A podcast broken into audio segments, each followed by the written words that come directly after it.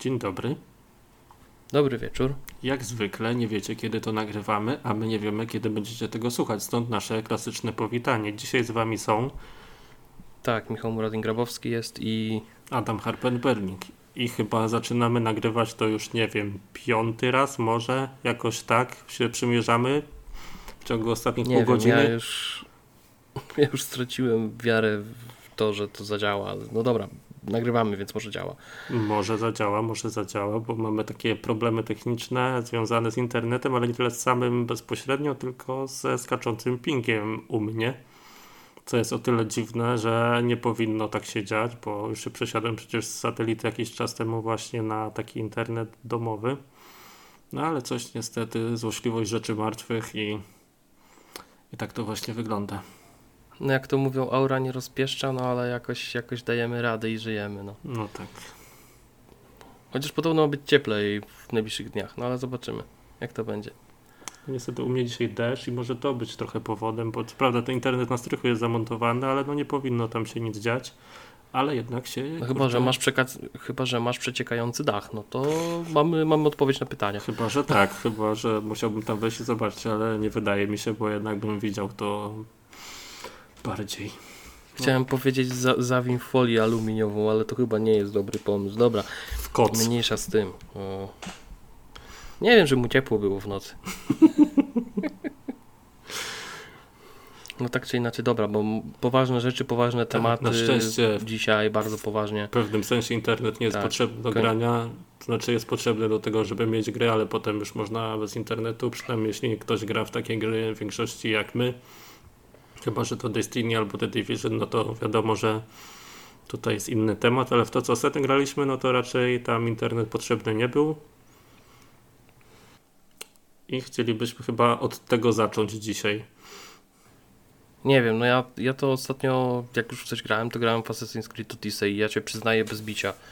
Tak jak nie jestem fanem od asasynów w ostatnich latach, gdzie ja nawet chyba o tym mówiłem w podcastach, że ogólnie to ja od asasynów to daleko, to kurczę, Odyssey mi się tak spodobał, że ciągiem siedzę od ponad tygodnia i kurczę, chłonę tą Grecję, nie wiem, może to jest... Poszedłbyś spać w końcu, a nie ciągiem siedzisz.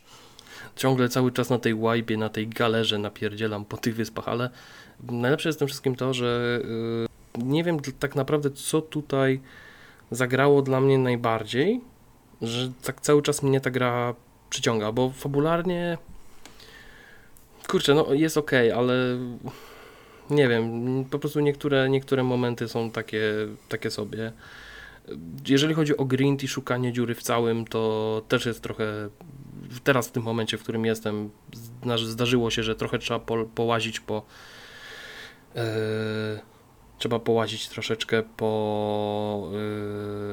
po tej Grecji, poszukać guza, żeby wiesz, tam nabić poziom. Więc faktycznie, może ten grind nie jest aż taki brutalny, tak jak było dawno temu, co też pamiętam, że chyba był to jeden z największych zarzutów do Odyssey. Ale kurczę, bohaterowie mi się strasznie podobają, bo to jest może dlatego, że kurczę, fajnym takim uczuciem jest to, że powiedzmy czytałeś o kimś w książkach, albo na przykład, nie wiem, masz na półce, załóżmy jakieś tam książki Sokratesa i sobie widzisz, że sobie podchodzisz do Sokratesa i mówisz, siema mordo, co tam, nie? I w ogóle, także takie fajne. Powiem szczerze, że wciągnąłem się. Nie wiem, może to jest tęsknota za latem. Mimo, że mi się nie podobało takie gorąco, to jakieś takie tęsknota za ciepłem wpłynęła na to, że w tego Odyseja gram, ale przy okazji to jest takie fajne bezmózgie, po prostu chodzenie po wyspie, bicie ludzi i wbijanie poziomów.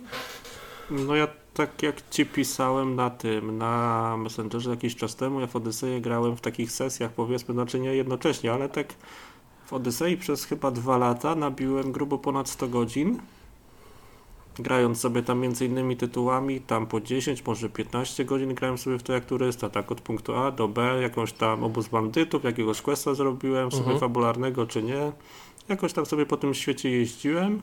Najbardziej w sumie przyciągnęło mnie na samym początku do tej gry ten taki, już nie pamiętam dokładnie o co tam chodziło fabularnie, ale zanim ten napis pojawi się tam po 6 godzinach chyba w ogóle się pojawia, że Ubisoft przedstawia. A to ja ci powiem, że U mnie to było trochę szybciej, bo ja po prostu tą pierwszą wysepkę załatwiłem w jakieś 2,5-3 godziny, a najlepsze w tym wszystkim jest to, że ja potem jak zobaczyłem, Jezu, ale ta wyspa jest duża, kurczę, ile tam jest zwiedzania.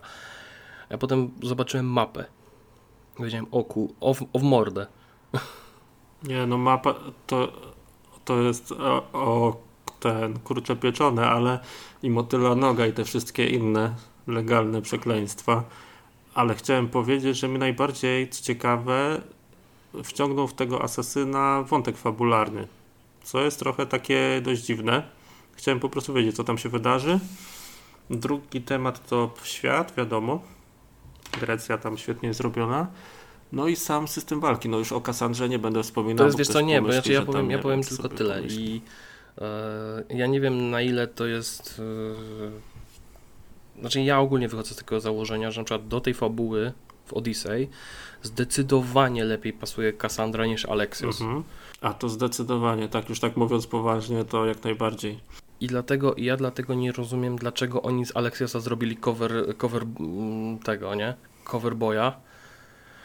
Bo naprawdę, jak ja kiedyś widziałem, na YouTubie oglądałem cutscenki właśnie z Odyssey. Zresztą w ogóle to jest o tyle ciekawe, że ja kiedyś widziałem nawet zakończenie Odyssey, ja już nie pamiętam jakie jest. W ciągu tych dwóch lat też nie pamiętam.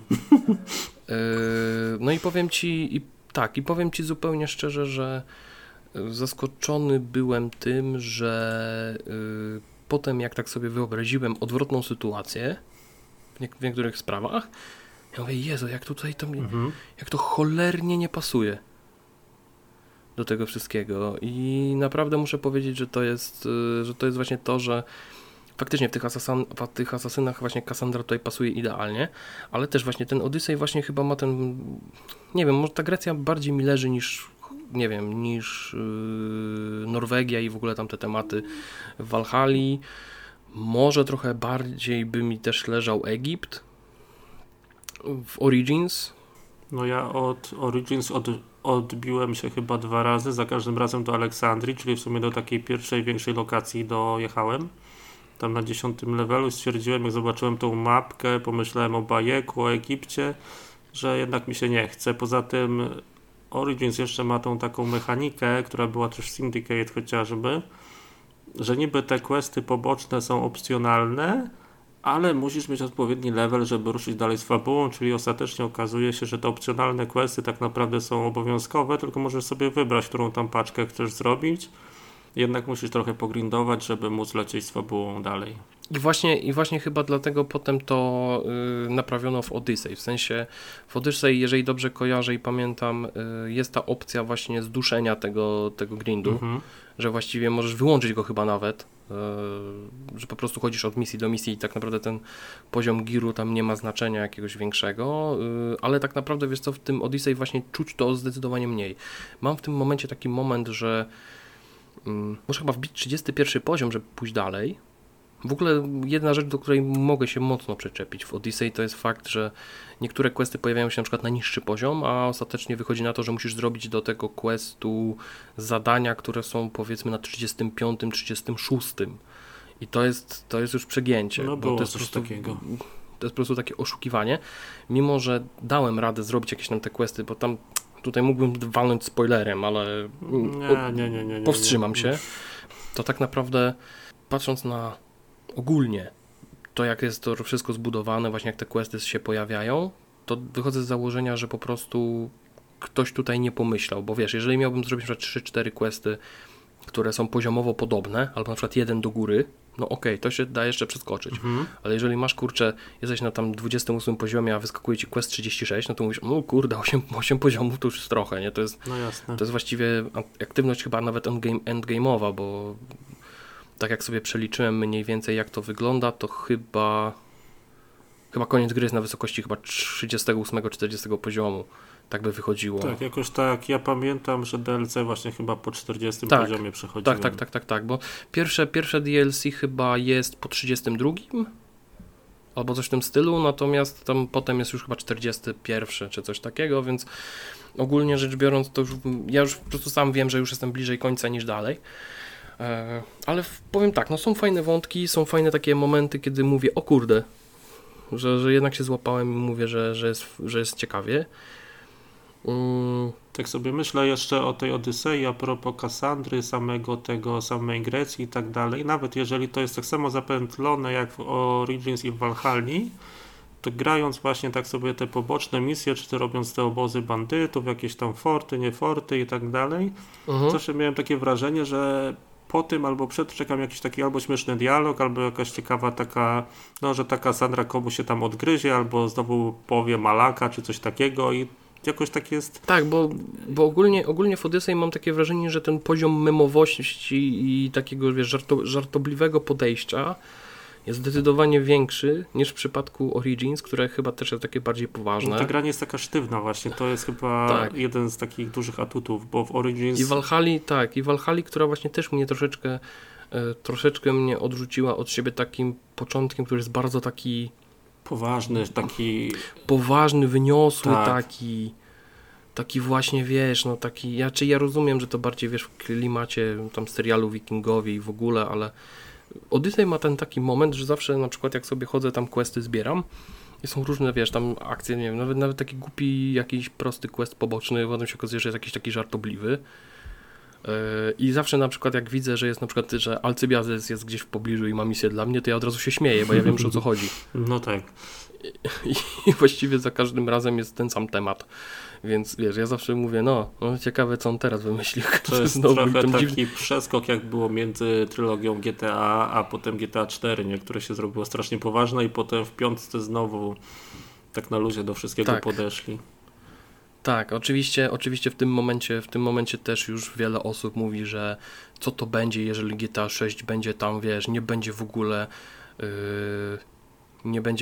wiesz, tam się śmiało z żadnych elementów, nie będzie parodią, nie będzie pewną satyrą, że jak to się mówi w cudzysłowie, ulegnie politycznej poprawności, a ja zawsze za każdym razem mówię, że spójrzcie na to, co się stało z GTA 4. No właśnie, tak. To jest najlepszy przykład tego, że można zrobić poważne GTA,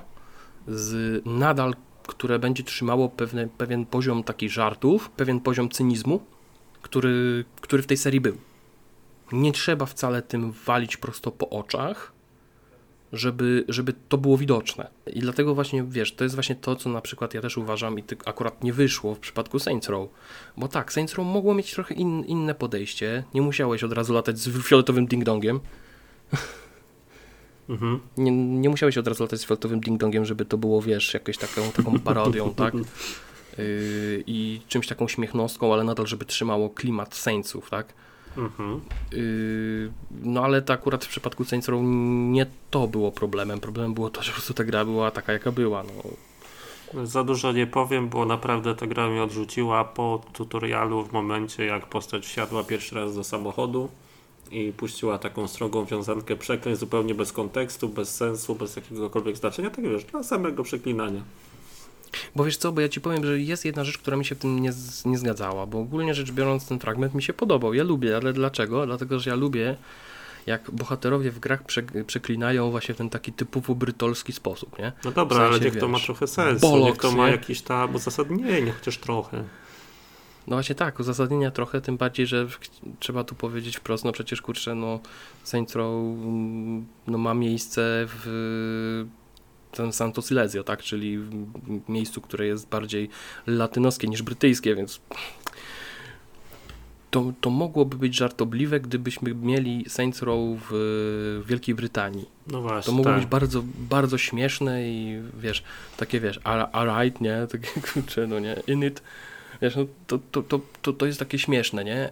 Ale w przypadku Saints Row, który jest w ogóle w zupełnie innym klimacie, to ma to się w ogóle. Nie trzyma się to kupy, mówiąc tak wprost. Tak, a żeby było, wiesz, ogólnie, żeby tak też powiedzieć i troszeczkę oddać sprawiedliwości, bo wszyscy myślą, że Saints Row zawsze było serią, która miała wybitną fabułę. Nie miała. A tak naprawdę najlepszymi fragmentami chyba w Saints Row, które były zabawne, było na przykład to, że już teraz nie pamiętam imion, ale jak ten wielki Olek on się nazywał, nie pamiętam już, grał właśnie w szachy i zawsze coś się działo, że próbowali dokończyć tą partię szachów i zawsze coś się stało, że nie wiem, że szachy się przewróciły, że on wstał i przewrócił je i że nie mogli dokończyć tej partii. I to było śmieszne, bo to był fajny running joke, ale ogólnie rzecz biorąc, to Saints Row fabułę miało miałką. Najlepszym żartem było to, że się pojawia Bartle Reynolds jako prezydent miasta. No tak, tylko... Taki był poziom żartów w Saints Row, no. Trochę jak w Destroy All Humans, też tam niby ta fabuła jest, ale właśnie całość polega na tym, jak te żarty są pokazane, z czego oni tam się śmieją. Nikt w to dla fabuły nie będzie grał przecież. Wiesz, bo to jest ten taki problem, że nie każdy żart musi od razu bić po oczach takim wielkim, kontrowersyjnym napisem, że to jest kontrowersyjne, po prostu można fajnie żartować z pewnych rzeczy, można, wiesz, jakąś satyrę przedstawić, a wcale nie musi być to takie, no, po prostu bijące po oczach konkretnymi tematami, no bo inaczej ktoś tego nie zauważy. To jest po prostu głupie i ja myślę, że GTA to już dawno z tego wyrosło. Myślę, wydaje, że już od czasów 4 to kompletnie. Bo w GTA 5 już nawet widać, że te żarty są troszeczkę inne. One nie są takie właśnie... Okej, są niektóre, które biją mocno po oczach, ale jest to trochę inne podejście w zależności od bohatera. Tam bardziej właśnie taka satyra, nie takie żarty, nie wiem, żeby ktoś się pokładał ze śmiechu, tylko właśnie patrzysz na to, co się dzieje. Się przypomina ta misja Chwała lub Hała, czy jakoś tak? Fame or Shame. Mhm. Tam fajnie pokazali właśnie, jak telewizja działa, jak działają celebryci, jak ludzie chcą się wepchnąć na te pierwsze strony gazet, coś sobie tam załatwić. I to właśnie taki sposób pokazywania rzeczywistości i to, że GTA 5 dzieje się wtedy we współczesności, no to tam idealnie się z tym wszystkim komponowało. No właśnie. A gdyby taki żart zrobić w Saints Row, no to umówmy się. Nie wiem, czy ktoś w ogóle by to złapał aż tak dobrze. Więc to jest ten problem. No ale... Tak, ale wiesz co, biorąc pod uwagę ogólnie też to, co powyciekało, bo tutaj też można powiedzieć, że możemy przejść płynnie do tematu przecieków, no bo niestety Rockstarowi bardzo mocno pociekło. W sensie pociekło, to trzeba powiedzieć... Bardziej niż mi na strychu. Tak, tutaj słowo pociekło to jest... To jest delikatnie, bo tam pojawiło się w necie w ostatnim czasie 90 krótszych albo dłuższych filmików z GTA 6. Tyle tylko, że to nie są żadne trailery, wewnętrzne gameplaye i tak dalej, tylko niestety, znaczy niestety dla Rockstara jak najbardziej, dla nas też niestety, o czym za chwilę powiemy, filmiki z produkcji, po prostu tam czasem jest więcej jakichś cyferek, literek, jakichś fragmentów kodu na ekranie. No właśnie. Nie ma tekstur, tylko jakaś postać zaanimowana i to też tak, ktoś coś sobie testuje, sprawdza. To są materiały, które nie powinny nigdy się pokazać na zewnątrz. Tak, bo to ogólnie trzeba tutaj powiedzieć jedną rzecz bardzo ważną, że w tym przypadku ten przeciek był, znaczy tak naprawdę był wynikiem kradzieży danych. Ze względu na to, że pewna grupa hakerska... Tak, to jest też ważny temat. Pewna grupa hakerska wpadła na pomysł, że zaatakuje kilka różnych korporacji, no i właśnie między innymi ofiarą padł Uber, gdzie oni też tam właśnie, gdzie tam też doszło do wycieku danych i do takiego konkretnego. Też oberwało właśnie Rockstar Games, które po prostu, no, te wszystkie dane związane z GTA 6 po prostu zostały wykradzione i upublicznione. Zresztą też w pewnym momencie na jednym forum hakerskim chyba sprzedawano kod źródłowy gry. Znaczy z tego, co ja widziałem, to potem okazało się, że oni tego kodu właściwie to nie mają. Więc to takie sprzeczne są informacje. Tak, ale to nie przeszkadzało to pewnym panom smutnym z OLX-a wystawiać plik X do tak, gry, że jest gra w tej grywalna i do sprawdzenia za 200 zł.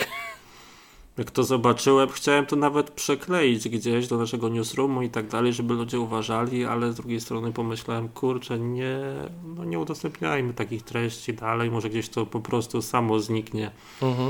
Bo ogólnie rzecz biorąc, tutaj też jest jedna ważna rzecz, bo tutaj też jeden z użytkowników w komentarzach, ogólnie można powiedzieć, że komentarze na ten temat były takie dość różne, bo w dużej mierze widziałem, że gracze mówili i dobrze, tak Rockstarowi to się im należy za to, że tak długo cisną GTA Online, że GTA jest teraz dla dzieciaków, że to tamto i tak naprawdę...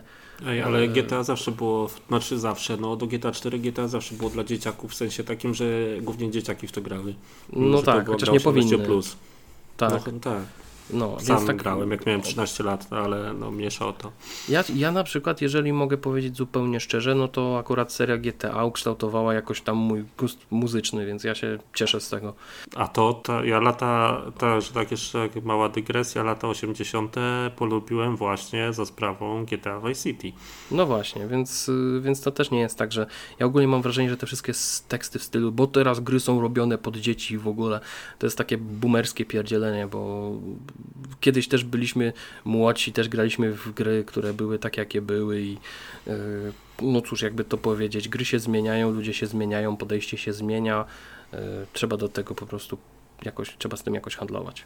I tyle w temacie.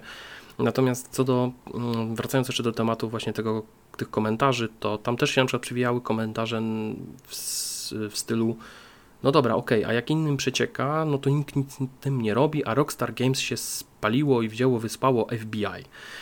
No, problem jest tutaj jeden. Naprawdę każdy reaguje po pierwsze, jakie ma środki, a po drugie, jak bardzo mu na tym zależy, żeby szybko, bo te materiały z internetu bardzo szybko zniknęły. Też, ale ogólnie motyw jest taki, że w przypadku Rockstar Games i ogólnie tego, co się wydarzyło, możemy mówić o kradzieży danych. Więc oni musieli zgłosić to służbom. Ponieważ nie jest to tylko wyciek tego, że ktoś tam powiedzmy z telefonu, będąc w firmie, zrobił filmik z gameplayu. Tylko i ktoś tam umieścił powiedzmy coś tam na reseterze. Tylko chodzi tu o to, że po prostu ktoś się włamał na serwery wewnętrzne firmy, skopiował z nich dane i wydał je dalej. Więc tu mówimy o kradzieży danych. To jest zupełnie inna historia, bo z takiej sytuacji, że wiesz, taki jakiś tam wewnętrzny insider widział screena z tym, że jest napisane GTA 6 i wkleił zdjęcie na reseterze jako Anonymous, nie? Anonymous Leaker.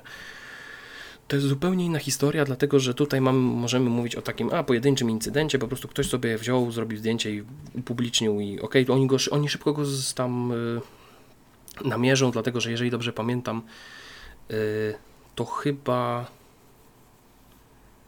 to na przykładzie Tekkena pamiętam, że Harada robił coś takiego, taki test i on też o tym mówił, że w zespole odpowiadającym za Tekkena były puszczane różne informacje i one były jakby tak powiedzieć ponumerowane A, B, C, D. I idąc dalej, jeżeli coś się pojawiła, jakaś plotka na temat nowej postaci w Tekkenie, to oni dobrze wiedzieli, kto to upublicznił.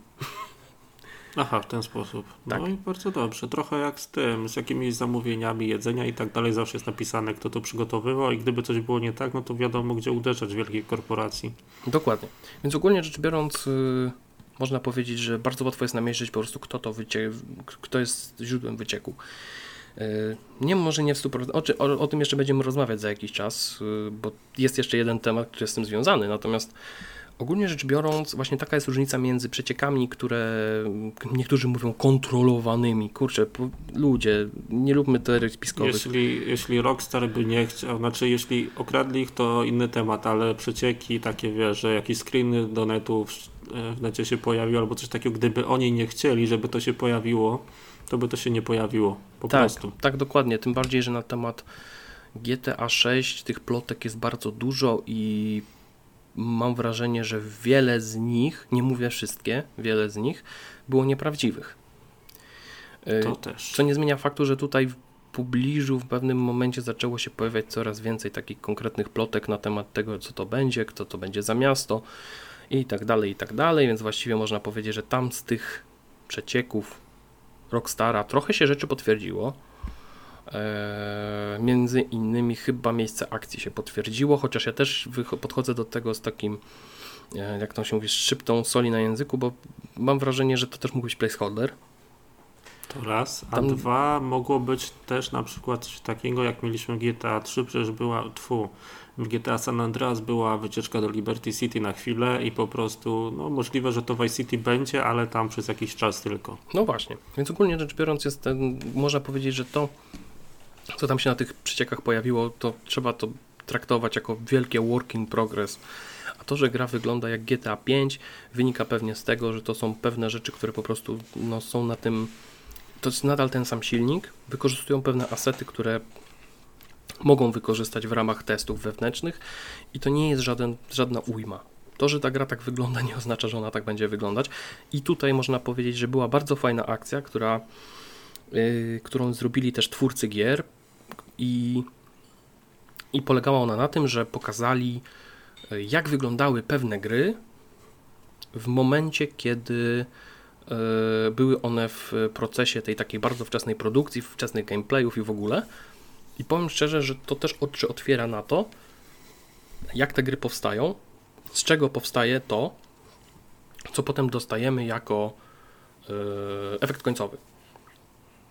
No bo pojawiły się właśnie narzekania, że ta grafika w GTA 6 wygląda słabo i że powinien Rockstar przede wszystkim zacząć od poprawy tego elementu. Tak. To jest absurdalne. No właśnie, bo nawet jeżeli, załóżmy tak czysto hipotetycznie, jeżeli nawet Rockstar Games tam, nie wiem czy było to potwierdzone czy nie, że GTA 6 powstaje od roku. W sensie taka produkcja już tak na fest, bo pewnie powstaje po Red Dead Redemption 2, pewnie się za to wzięli już tak na poważnie. Więc powiedzmy, że to taki rok, powiedzmy, produkcji takiej na poważnie, no to siłą rzeczy, wiesz, długa droga jest jeszcze do tego takiego doszlifowania. Też na przykład czasami niektórzy twórcy dają swoje gry do takiego silent review, tak? I powiedzmy, że w tym momencie po prostu dostajesz wersję bardzo wczesną gry i masz po prostu opowiedzieć o niej, co w tym momencie myślisz, jak myślisz, wiesz, czy to wiesz, jaki to ma potencjał.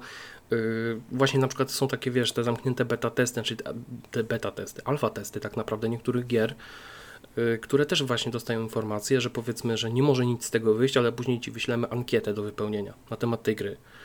Więc wiesz, są różne rzeczy, które można powiedzieć, że są w game devie i są w branży gier od wielu lat i o pewnych procesach gracze nawet nie mają pojęcia. No tak, przede wszystkim właśnie słowo silent, nie? Nagle nikt o tym nie wie, że to się tak odbywa, po prostu nie mówi się o tym. Dokładnie tak, więc wiesz, to jest coś takiego, że na przykład najlepszym przykładem w ostatnich latach było to, że jeden z youtuberów zajmujących się grami retro długo pracował nad tym takim w cudzysłowie remake'iem oldschoolowym Quake'a. I on wtedy, i wtedy pamiętam, że Bethesda to wtedy ogłosiła i on wtedy też powiedział, że wreszcie mogę po 3 latach powiedzieć, nad czym pracowaliśmy.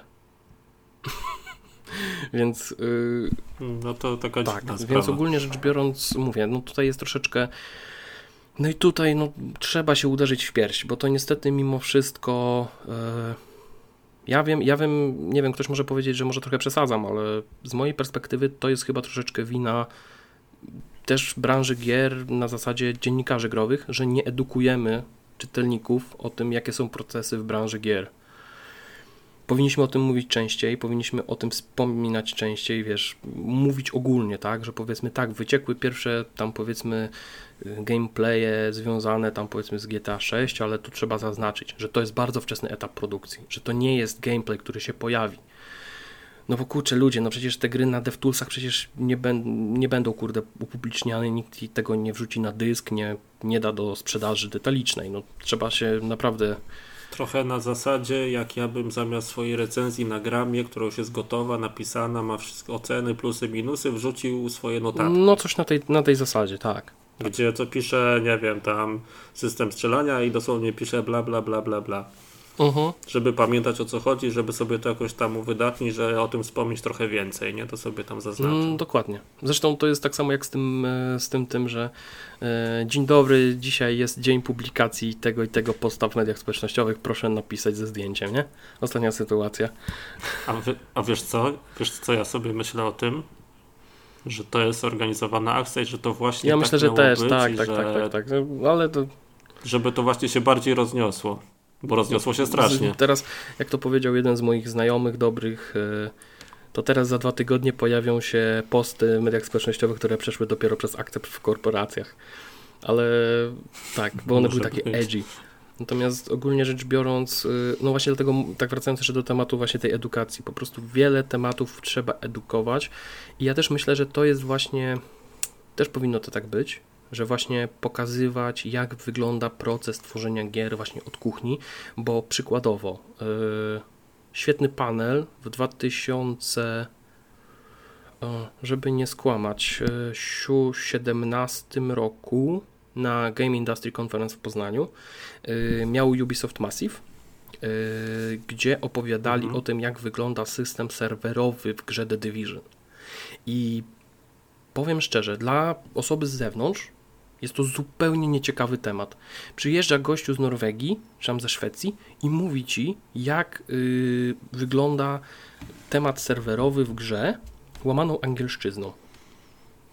No nic bardziej fan nie może być na prezentacji, ale żeby zrozumieć na przykład, jak działa system zapisywania gry w The Division i tego, że na przykład tak naprawdę po stronie gry jako takiej i naszej konsoli nie ma właściwie danych i że to, że gra się długo tam powiedzmy przetwarza, wynika z wielu rzeczy, które na przykład mogą zależeć od naszego połączenia internetowego, od tego, czy aktualnie jest dużo graczy, czy mniej, czy tam wiesz, różnych innych elementów, to wtedy oglądasz tą prezentację i mówisz, tylko faktycznie to ma wszystko sens.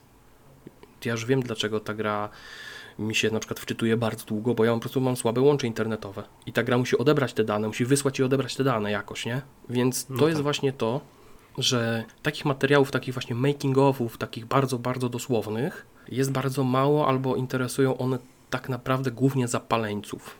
A tak naprawdę powinniśmy w dużej mierze właśnie opowiadać też o tym właśnie, jak wygląda proces tworzenia gier jako takich, żeby wszyscy wiedzieli, że powiedzmy, jeżeli mamy wyciek takich danych, jak było w przypadku GTA, żeby było, wiesz, prosta piłka.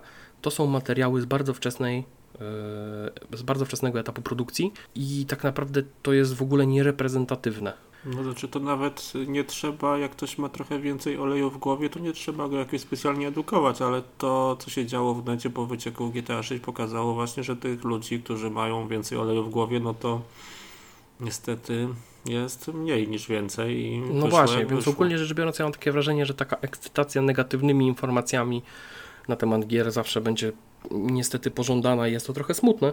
Jednakże cieszy mnie też to, że jednak mimo wszystko są ludzie, którzy rozumieją przynajmniej powagę tego wydarzenia, bo to, że ktoś powie, że Rockstarowi się należało za to i za tamto, tak naprawdę nieważne, co by Rockstar robił, jaką miałby politykę i sposób zarabiania pieniędzy i żadnej innej firmie, nikomu się coś takiego nie należy. No nie, no bo to jest, wiesz, no to jest trochę na zasadzie takiej, że wiesz, pracujesz nad jakimś bardzo znanym projektem, to jest twój projekt, no może nie tyle co życia, ale to jest bardzo ważny projekt, bardzo dużo pieniędzy zostało w to wpompowane, zresztą tam też się pojawiała informacja o tym, że faktycznie budżet na GTA 6 jest bardzo, bardzo duży. I że faktycznie Rockstar Games tutaj z Take-Two po prostu pompują w ten projekt dużo hajsu i wiesz, i w tym pewnym momencie ktoś wpada na pomysł, że ukradnie ci projekty z folderów i pokaże je kurwa całemu światu, mówiąc brzydko. To jest... Sobie wytniesz. Albo i nie. Ale ogólnie rzecz biorąc, wiesz, no to jest kurczę po prostu no takie no nie za fajne. I dlatego ja się nie dziwię, że w Rockstar Games w tym momencie morale spadło i to bardzo znacznie. Bo jeżeli, wiesz, pracujesz nad danym projektem, tu nie chodzi, wiesz, nie chodzi nawet o to, że, wiesz, ktoś tam kwestionuje, czy oni wkładają w to serce, czy nie. To mimo wszystko ktoś twoją pracę, która jest kompletnie niedokończona, jest kompletnie gdzieś w rozsypce, publikuje i cieszy twarz. I niektórzy myślą, że to już jest właściwie zrobione, tak? Tak, i jesteś oceniany na podstawie tego, czego jeszcze nie skończyłeś. No to jest coś niesamowitego, ale tak jeszcze w temacie właśnie wycieków, przecieków, innych tego typu tematów, to zróbmy taki fajny segue, ponieważ w ostatnich, to można powiedzieć, że tematy się troszeczkę połączyły, bo w międzyczasie, jak tutaj mieliśmy tą sprawę tego hakera, który zresztą też już został złapany i podobno brytyjska policja już nawet potwierdziła to, że on został złapany. Tak, londyńska policja potwierdziła, że to podobno 17-latek. I to jeszcze wcześniej był już notowany za podobną akcję. Tak, właśnie to było ciekawe, że w nagłówkach było napisane, że 17-letni doświadczony haker. Mamy, zaraz zjem obiad, tylko jeszcze zhakuję serwery Rockstar Games. Tak. No ale wracając do tego drugiego tematu, bo mówię, bo tematy się troszeczkę połączyły, to było takie dość zabawne. Jeden z youtuberów gamingowych, o nazwie chyba Dan Allen Gaming, jeżeli dobrze kojarzę, to mi się często przewijał w różnych dyskusjach, na Twitterze, jakby to powiedzieć, wpadł i to naprawdę mocno, ponieważ okazało się, że korzystał z jednego konta na Twitterze, które tworzyło przecieki na bazie różnych NDA podpisywanych z różnymi firmami i grami. On tam, jeżeli dobrze pamiętam, powyciekał wiele różnych tematów, m.in. chociażby Resident Evil Village, jeżeli dobrze kojarzę, ale też przy okazji, co później się okazało, sfabrykował materiały na temat nowego Silent Hilla i na temat Metal Gear Solid. No właśnie, część tych materiałów była wymyślona tak, żeby był bardziej wiarygodny, że nie wszystko, co się u niego pojawia, to potem tak, się chociaż potwierdza. Tutaj trzeba zaznaczyć jedną ważną rzecz. Podobno koreański system ratingowy wydał rating dla pewnego projektu, który się nazywa Silent Hill. O Jezu, teraz nie pamiętam tego drugiego członu, ale to też było coś związanego z Silent Hillem. Więc może troszeczkę racji miał, może nie. No nie wiem. Może przypadek. Może to wszystko jest jednym wielkim stuntem marketingowym i wtedy tutaj zakładamy foliową czapeczkę. Może to wszystko jest spisek wielkich korporacji. Nie, żartuję. No tak czy, wszystko no tak czy inaczej Dan Allen Gaming wpadł w bardzo głupi sposób. Najgłupszy sposób i to jest... Wiesz, co mi to przypomina? Jak łapano kiedyś seryjnych morderców za to, że przekroczyli prędkość. Tak, to trochę na tej zasadzie, ale tutaj to można powiedzieć, że on wpadł w bardzo głupi sposób. Po prostu nie przelogował się z konta swojego na konto tego leakera, Anonymusa i odpowiedział komuś. I sam sobie tak, odpisał komuś tak na Twitterze. Pod tym właśnie wątkiem tego anonimowego leakera i wpadł po uszy, bo jak się okazało, on te przecieki robił przez dobrych kilka lat i nawet już Ubisoft ogłosił, że będą jednak dociekać, będą jakoś tam szli do sądu z tym tematem, ponieważ jednak złamanie NDA no jest dość poważnym tematem w wielu przypadkach. To już nawet nie jest wykroczenie, bo chciałem powiedzieć wykroczeniem, ale to już są znacznie właśnie poważniejsze tematy. Tak, to już wchodzą implikacje prawne i o ile w niektórych NDA-kach nie jest napisane, jaka jest kara za złamanie tego NDA, tak w niektórych jest. Lepiej czasem nie lepiej, lepiej tak, czasem lepiej nie wiedzieć, ale w niektórych jest. Ja pamiętam, że na przykład tylko teraz nie pamiętam, gdzie to było, za upublicznienie danych przed spadkiem embargo, to chyba nawet było 100 000 złotych. No to powiem Ci, że... To teraz sobie pomyśl, że na przykład on tam powiedzmy w ten sposób powyciekał jakieś no powiedzmy pi razy drzwi, nie? Nawet niech będzie 10 tematów. No każdy za 100 000 mniej więcej, chociaż to jest, mówię, to tutaj w tym momencie to jest taka tak trochę... Tak strzelamy i tych tematów nie było 10, no bo jak on to robił kilka lat... to na pewno było tego więcej. Tych przecieków na pewno było więcej i ja myślę, że tam sztab prawników z różnych firm będzie się dociekał, dlatego że oni po prostu zrobią bardzo prostą historię. Sprawdzą logi, sprawdzą kiedy było podpisane NDA i tyle. I to jest prosta historia. Nawet jeżeli skasuje te informacje z Twittera, to mimo wszystko oni mogą się odezwać do Twittera z prośbą o udostępnienie tych informacji. Tak?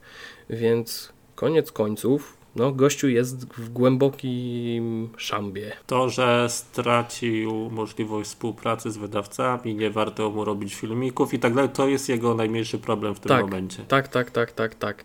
To, że on nie będzie nagrywał materiałów na YouTube'a, że jego kariera youtubera legła w gruzach, to jest, wiesz, to jest najmniejszy problem, to jest tak samo jak teraz aktualnie jest wielka drama szachowa, Magnus Carlsen no troszeczkę podejrzewa o oszukiwanie Hansa Niemana z USA i to jest też taki bardzo ciekawy temat, ogólnie polecam, jeżeli ktoś tego jeszcze nie widział, to też polecam sobie poczytać wszystkie informacje na ten temat, jak podobno Hans Niemann może oszukiwać w szachach. Powiem, to było to z tym takim pewnym urządzeniem w pewnej części ciała? Tak, z wykorzystywaniem pewnego silniczka, który się nazywa Stockfish. Także jakby to powiedzieć, to jest bardzo ciekawa informacja i teraz chyba też niedawno właśnie Magnus Carlsen udostępnił informację na temat tego, jak tam oszukiwał, że podejrzewa, że może oszukiwać i że nie będzie z nim grał. No cóż, no tak czy inaczej, wracając do tematu wycieków, no cóż, to jest to, że on faktycznie teraz w tym momencie powiedział, że on nie będzie tam, wiesz, tam na YouTubie publikował, że robi sobie przerwę, że musi pewne rzeczy przemyśleć. Tak, on musi przemyśleć po prostu strategię rozmowy z prawnikami, no bo... To też i spłatę tego, bo to kurczę... No ja myślę, że w tym momencie, jeżeli tam powiedzmy, mówię, to bez względu na liczbę, w zależności od tego, ile każde NDA było warte, no to już każdy ma to tam rozpisane i nie mówię, niektórzy piszą po prostu kwoty. Ja pamiętam, że kurczę, teraz już nie pamiętam, ale jeżeli tak zobaczymy sobie, jakie są obostrzenia w niektórych NDA, tak? Pamiętam, jakie były obostrzenia w przypadku konsol nowej generacji. I to też były ciekawe zapisy i ja też oczy przecierałem ze zdumienia, że w ogóle coś takiego, wiesz, ma miejsce, ale jednak... Jak się mocno pozabezpieczali. Tak. I ogólnie to się śmiałem, że tak naprawdę te konsole nowej generacji to mogę testować w bunkrze. Tak. W którym będę siedział przez 2 tygodnie i nie będę się z niego ruszał. Najlepiej i najbezpieczniej byłoby ją trzymać w szufladzie, ale dla samego sprzętu to tak powinien trochę... mieć taką specjalną piwnicę dla graczy, nie? Taki man's cave. Tak. Albo wyrzucić wszystkich z domu. No, kota też. Testy. Bo kot zobaczy. Bo kotu też, nie? A ty nie wiesz, co kot może mieć, wiesz, tam w tym, no ale tak czy inaczej. No jednak to tylko pokazuje, że NDA-ki to jest jednak poważny temat. I nie można ich lekceważyć. Mimo, że mi się wydawało przez jakiś czas, że te kwoty na umowach są podawane tylko po to, nikt tego nie będzie tam wyciągał konsekwencji, bo nikt nie jest na tyle, nie wiem, nikt nie będzie chciał złamać tych umów, bo to zwyczajnie jest... A jednak. Czy on złamał, bo wpadł, tak? Gdyby nie wpadł, gdyby nie zapomniał, to dalej by to ciągnął i pewnie tam, nie wiem, trochę jestem naiwny, może w końcu by przestał. Ale w każdym razie te kwoty są tak podane po prostu, żeby odstraszyć, nie? Że to są takie zaporowe ceny, powiedzmy, za złamanie umowy, że nikt nie będzie myślał nawet o tym, a wrzucę sobie do netu, co mi tam tyle, to te $5000 zapłacę. Tylko, że to nie jest $5000. Ale wiesz co, ale powiem Ci, że to jest o tyle ciekawe, że ja nie wiem, bo to tak znowu wracamy trochę do tematu oceniania gier przedpremierowo i tak dalej i wiesz, to jest takie coś, tak jak na przykład ja zauważyłem w przypadku chyba Elden Ringa, jeżeli dobrze pamiętam, że wiele osób właściwie nie, na przykład nie wyłączało trybu online grając w Elden Ringa, ja po prostu widziałem, kto gra w Elden Ringa. Albo na przykład w inne gry. Było. Niektórzy tak trochę na luzie do tego podchodzą, można powiedzieć. A są tacy, którzy będą sprawdzali, czy faktycznie w logach byłeś offline, czy miałeś wyłączone trofea, jeżeli miałeś, bo niektóre gry mają wyłączone trofea domyślnie i one się pojawiają na przykład w momencie premiery gry. One się naliczają, tylko że się pojawiają w momencie premiery gry, tak? A są też takie gry, które po prostu w momencie udostępnienia kodu one już się naliczają, one już się nabijają. Dlatego ja już mówiłem w którymś z podcastów poprzednich, wszędzie i na konsolach, na Steamie i tak dalej, wszędzie mam profil prywatny, wszystko poukrywane, żebym nie musiał za każdym razem sprawdzać, jak dostanę coś przed premierą, czy ktoś może nie widzi, że gram w Elden Ring 2 na przykład. I tutaj trzeba zaznaczyć, bo też pamiętam tą dyskusję na Twitterze gamingowym, takim branżowym, że jak ukrywa trofea, to pewnie ukrywa, że nie przeszedł gry. No właśnie nic bardziej mylnego, bo niestety, ale niektórzy po prostu zapominają tego wyłączyć, plus po prostu najzwyczajniej w świecie jest łatwiej, no bo przeskakiwać tak między widać, nie widać, widać, teraz widać, trochę widać, teraz nie widać, jak w Asterixie, to jest jednak problem. I ja sam na przykład zauważyłem po sobie, że w pewnym momencie po prostu już zostawiłem tą opcję, tylko i wyłącznie byłem online dla swoich znajomych, bo na przykład, nie wiem, powiedzmy robimy sobie jakąś tam imprezę z poziomu konsoli czy coś w tym stylu, chociaż też potem zauważyłem, że ten tryb, który jest właśnie włączony, ten taki anonimowy powiedzmy, bez trofeów, z jakiegoś powodu nie pozwala dołączać do niektórych gier w niektórych tytułach. I teraz nie pamiętam, jaki to był tytuł. Chyba to było Call of Duty, któreś, że właśnie włączenie tego trybu anonimowego sprawiało, że w ogóle byłeś niewidoczny dla wszystkich i nawet jak byłeś online na konsoli, to i tak nie mogłeś dołączyć. Dziwne, ale okej. Jakieś musi to mieć uzasadnienie. Musi to mieć jakieś uzasadnienie, po prostu to jest jakaś taka niedoskonałość tematu. No ale tak czy inaczej, no to tylko pokazuje, że mimo wszystko szanujmy NDA-ki i strzelanie wcześniej z biodra też nie służy niczemu, a można dostać po głowie, jeżeli ktoś zauważy. Żeby tylko po głowie. No, nie tylko po głowie, ale też i po kieszeni. Zwłaszcza. No właśnie, a teraz w sumie to mógłbym się zapytać Ciebie, bo ja nie wiem, czy Ty oglądałeś, czy nie. Czy oglądałeś Cyberpunk Edgerunners? Wiesz co, to jest bardzo ciekawy temat, bo tak, ale... Tutaj będzie takie głębokie wynurzenie i w ogóle taka, może nie spowiedź, ale to jest bardzo ciekawy temat. I mówię o tym, trochę bym się wstydził, ale mówię o tym dlatego, że parę osób na Twitterze też się przyznało kiedyś. Ja jestem osobą, która nie potrafi czytać komiksów. No, w sumie to rozumiem, bo ja też kiedyś pamiętam, jak byłem młody, to czytałem jakieś tam Kaczory Donaldy, Giganty i to Tonami, a teraz to jakoś mi nie idzie, mimo że na przykład moim ulubionym komiksem, ale też przy okazji też można powiedzieć filmu jest 300. Pamiętam, że kiedyś miałem takie marzenie, że kupię sobie właśnie takie w twardej oprawie wydanie 300 Millera i ono wtedy kosztowało gdzieś około 100. Ono było naprawdę ładne i ja po prostu pomyślałem sobie, że kiedyś jak będę miał pieniądze, bo to były czasy gimnazjum, jak będę miał pieniądze, to se kupię. No, kupiłem i właściwie z takich poważniejszych komiksów to chyba to jest jedyny komik, który faktycznie przeczytałem. Mhm. Bo mnie też interesowała tematyka, zresztą o Jezus Maria, 300 Sparta to jest jeden z moich ulubionych filmów. I to głównie ze względu na...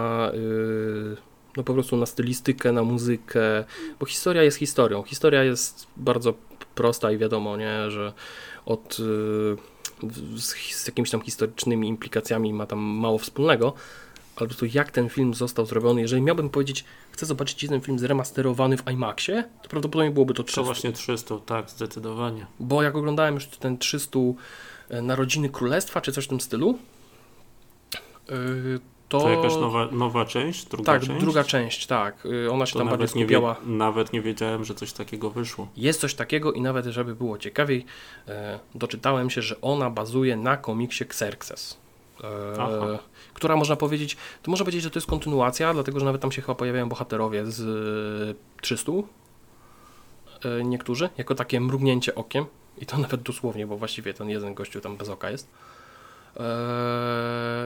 Ale powiem zupełnie szczerze, jak zobaczyłem, jakie są efekty specjalne, mimo że to już są nowe lata, tak, to już są takie, wiesz, nowoczesne efekty specjalne CGI, to powiem Ci, kurczę, że to nie umywa się jednak do 300.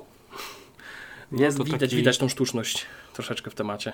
No ale wracając do tematu. Pytałeś o Cyberpunka, a ja powiedziałem o komiksach, ale nie bez powodu. W ogóle jeśli chodzi o komiksy, to by mi się przydał taki komiks, gdzie byłyby chmurki ponumerowane, bo ja czasem mam problem z tym, żeby w dobrej kolejności mema przeczytać na kwejku. Mój mózg w taki sposób działa. No tak, no wiesz co, bo mi się, to ja tak zobaczając z kursu, wiesz, to widziałeś ten obrazek z kubeczkiem na temat Roberta Kubicy? Nie. Tam wiesz, tam było, że właśnie o tym Robercie Kubicy. Zresztą dobra, to możesz kontynuować, ja zaraz go znajdę, bo muszę sobie przypomnieć ten tekst. Dobra. Generalnie sprawa jest taka, że nie potrafię czytać komiksów i okazało się, że mam problem też z oglądaniem anim na takiej zasadzie, że do pewnego momentu, o co chodzi w tym Cyberpunku, no to ogarniałem. Tam nie ma jakiejś skomplikowanej fabuły, końcówkę to mi żona opowiedziała, ale chodzi o to, że są na przykład takie sceny, kiedy ten główny bohater tak jakby się, nie wiem, klonuje, taki jest na całym ekranie. W koło są jego twarze, coś tam się dzieje. Ja kompletnie przestałem w pewnym momencie ogarniać niektórych akcji. Wolałbym tą fabułę poznać jakoś tak, nie wiem, w formie no jakiejś innej kreski albo może filmowej, coś takiego. Dobra, to teraz tak wracając jeszcze do tego kubeczka.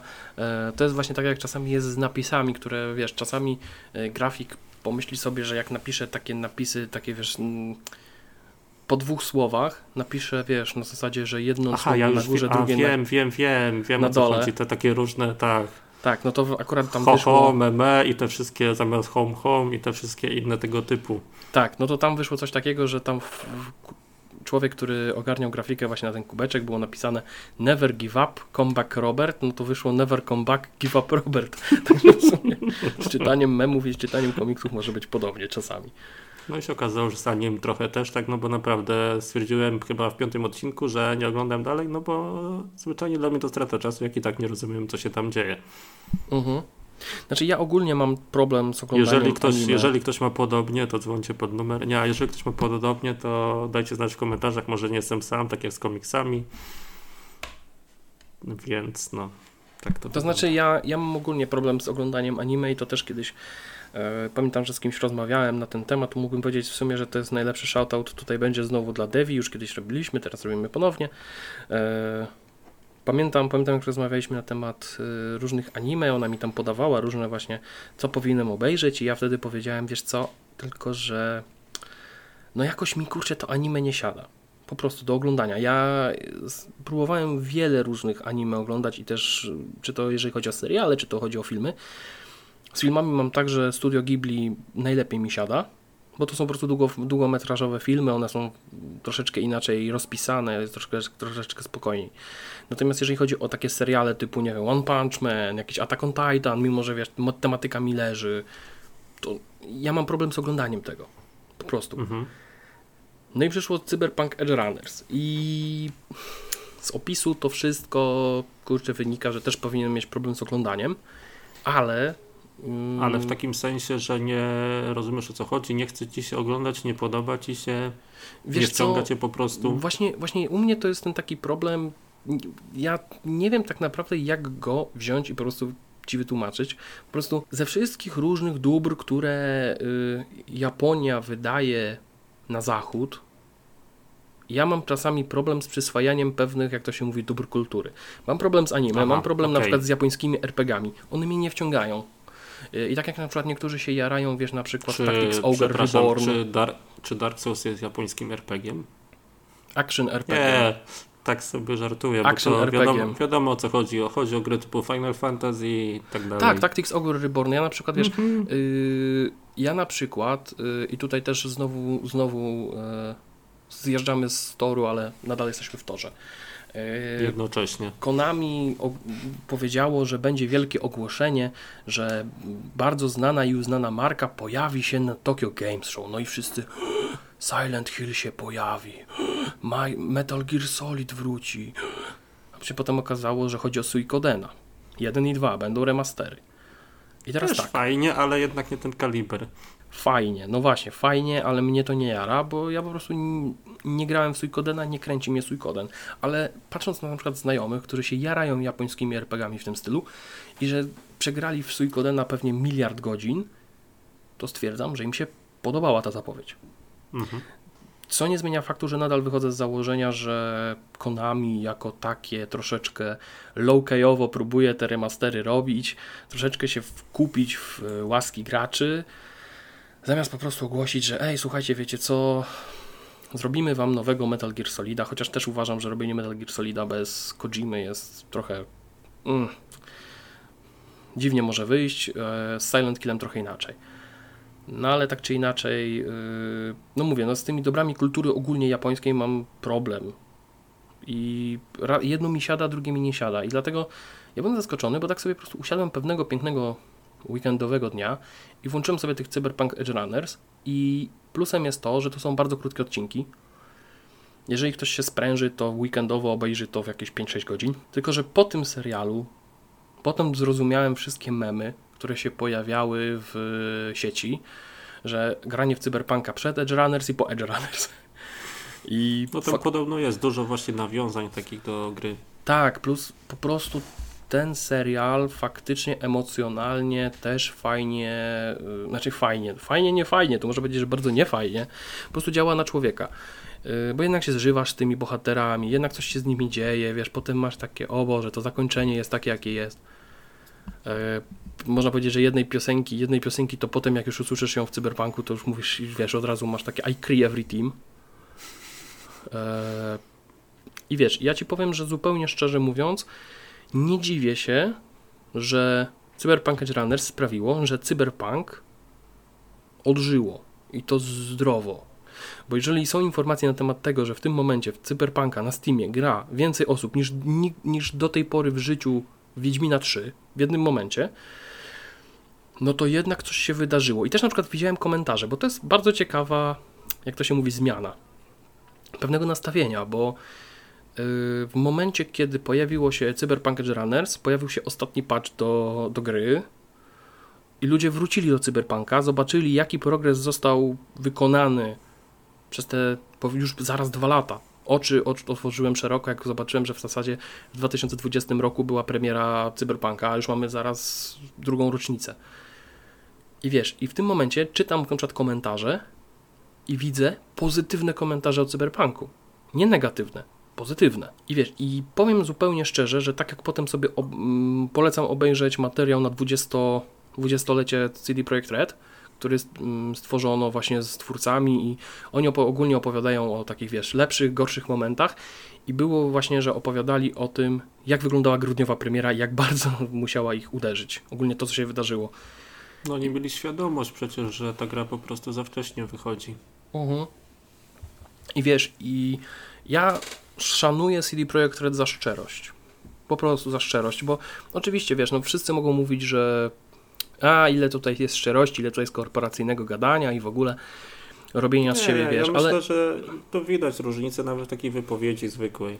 Pewnie, wiesz, no to jest tak samo jak na przykład, wiesz, można powiedzieć, że my mamy troszeczkę inne spojrzenie, dlatego że my też jakoś tam się obracamy w gronie tam powiedzmy osób tworzących gry, PR-owców, osób, które właśnie pracują tak w game devie i to nie jest też tak, bo okej, możemy powiedzieć zupełnie szczerze, że tak, w wielu przypadkach twórcy gry chodzi o to, aby jak najlepiej sprzedać swój produkt. Oczywiście. No oczywiście, to jest biznes, wiadomo. Ale z drugiej strony widać to takie autentyczne zajaranie się tematem, że możesz komuś przedstawić swój produkt, opowiedzieć o nim i powiedzieć, że chcesz ostatecznie, żeby ten projekt był czymś, co sam bym chciał zagrać. I takim przykładem było właśnie to, jak byłem właśnie na Gamescomie na prezentacji z Recreation. Nie, tak, Recreation. I powiem tak, widać było, że gość jest tak zajarany tym tematem i on tak wierzy w ten projekt, że to się udziela po prostu. No to tacy są najlepsi, jak ktoś ci o czymkolwiek opowiada, nieważne czy to gry, czy cokolwiek innego, tak. Się tym zaraża, z tą swoją pasją do tego. I właśnie o to w tym chodzi, wiesz, jak na przykład po prostu, wiesz, rozmawiasz z tymi twórcami i oni ci mówią otwarcie, że oni mają plan taki i taki, oni chcą graczom dać to i to, zobaczymy czy to wyjdzie, wiesz, ze społecznością też chcą współpracować. I ja mówię, okej, to ten plan wygląda bardzo fajnie, mam nadzieję, że wam to się uda. Po prostu. I wiesz, i tak samo zawsze mówię i jeżeli na przykład jesteście na PGA i tutaj też od razu taki shameless advertising, że ogólnie PGA za niedługo, właściwie za 2 tygodnie, 9-7 października, to też na PGA... Tak, chciałem powiedzieć, że w Poznaniu, ale no, nie będę takim kapitanem oczywistym. Wiesz co, wiesz, że niektórzy... Czekaj, ja ostatnio rozmawiałem z kimś i padła taka informacja, a co by było, gdyby PGA przeszło gdzieś do innego miasta? No właśnie. Ja gdzie, kurde, do Krakowa? PGA? No, Poznań Game Arena w Krakowie. Słuchaj, posłuchaj, w świecie motoryzacji mamy genewskie targi, te motoryzacyjne, które odbędą się w Dubaju, więc... Wszystko możliwe. Wszystko jest możliwe, jeżeli coś uzasadnisz, ale okej. I motyw jest taki, że jeżeli będziecie na PGA, to warto wejść w 2 miejsca. Mam nadzieję, że to jedno będzie, nie pamiętam czy będzie, ale zawsze na PGA było tak, że było dużo twórców niezależnych. Była taka, można powiedzieć, wioseczka indie dev. Mhm. Warto tam wejść, pogadać z twórcami. Zresztą też pamiętam, że Mielu wrzucał zdjęcie, jak wyglądała ich budka. Tylko teraz nie pamiętam, z jaką to było grą. To było z Layers of Fear? Czy to było z czymś innym? A Layers of Fear to nie jest Bluebera? Tak, no on wtedy jeszcze w Blueberze był. A, dobra. To było jeszcze tak, on wtedy pokazywał taką właśnie małą budkę, taką, wiesz, z tym, że tak zaczynali. Trochę jak Wiedźmin w 2003 roku na E3. Tak, dokładnie to. I wiesz, i tam wtedy fajnie jest podejść, pogadać właśnie z twórcami, troszeczkę właśnie, żeby... zobaczyć od tamtej strony, jak właśnie wygląda ten temat takiego jarania się projektami.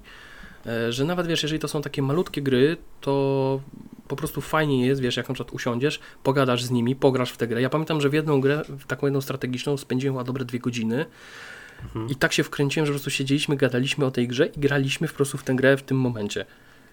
I ja byłem po prostu w szoku, że tak się dało. I to było super przeżycie w dawnych czasach, jak jeszcze na PGA jeździłem dla zabawy. Ale też druga rzecz, też bardzo ważna, właśnie to Game Industry Conference, o którym wcześniej wspominałem. Warto tam wejść, warto tam jest porozmawiać też z twórcami gier, tam też można dużo gier zobaczyć. I na przykład pamiętam, że w 2019 roku, chyba tak, aż ciężko policzyć, to tak szybko leci. Ciężko policzyć, tak, bo czas szybko leci. Pamiętam, że też nawet rozmawiałem właśnie z jednym znajomym i on mówi: ej, a ty wiesz, że tutaj jest jeden z twórców Niera z Platinum Games? Ja mówię: jest? On mówi: no. Jest, to lecę. Ja mówię: jest, to lecę, tylko kurde, ja nie miałem wtedy żadnej gry, wiesz, do podpisania czy coś, bo ja bym chętnie wziął pudełko, żeby mi podpisał egzemplarz, no ale tam są takie osoby, tak? Takie osobistości też możesz trafić, tak? Po prostu, możesz tam na różnych twórców trafić. Zresztą jedna gra, w którą grałem, pamiętam, właśnie na Gicu, to chyba było El Hijo, teraz jest dostępne w PS Plusie, tym ekstra chyba, i też można w to sobie zagrać. Ja pamiętam, że właśnie jak grałem na Gicu w bardzo wczesną wersję tej gry, to mi się bardzo podobała, bo to jest taka przyjemna indie gierka z elementami no takiego właśnie rozwiązywania zagadek, tak? Więc to jest bardzo fajny temat, bardzo fajny, klimatyczny.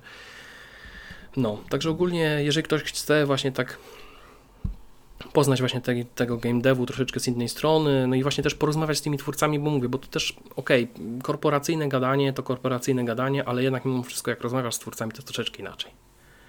No, jest zupełnie inny klimat. Taki bezpośredni kontakt, a nie tylko oglądanie trailerów, gameplayów na YouTubie, czy czytanie newsów. Tak, i słuchania prezentacji, jak to wszyscy są excited.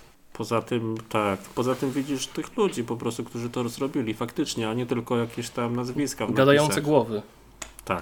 Tak, bo to wiesz, co innego, że na przykład wiesz, stoi Phil Spencer i on mówi, jaki on jest excited, a wiesz, inaczej jest, jak pójdziesz do twórcy, no tak, pogadasz z nim i powiesz mu, że kurczę, ta gra wygląda fajnie.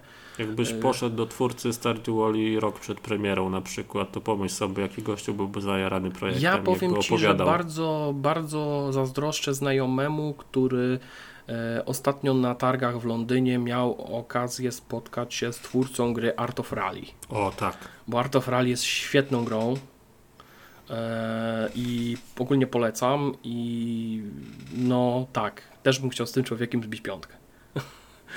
No, ale właśnie wiesz, ja tak wracając jeszcze do tematu Cyberpunka, powiem zupełnie szczerze, że cieszy mnie to, że wreszcie ktoś, wiesz, wreszcie ludzie mówią o tym Cyberpunku pozytywnie.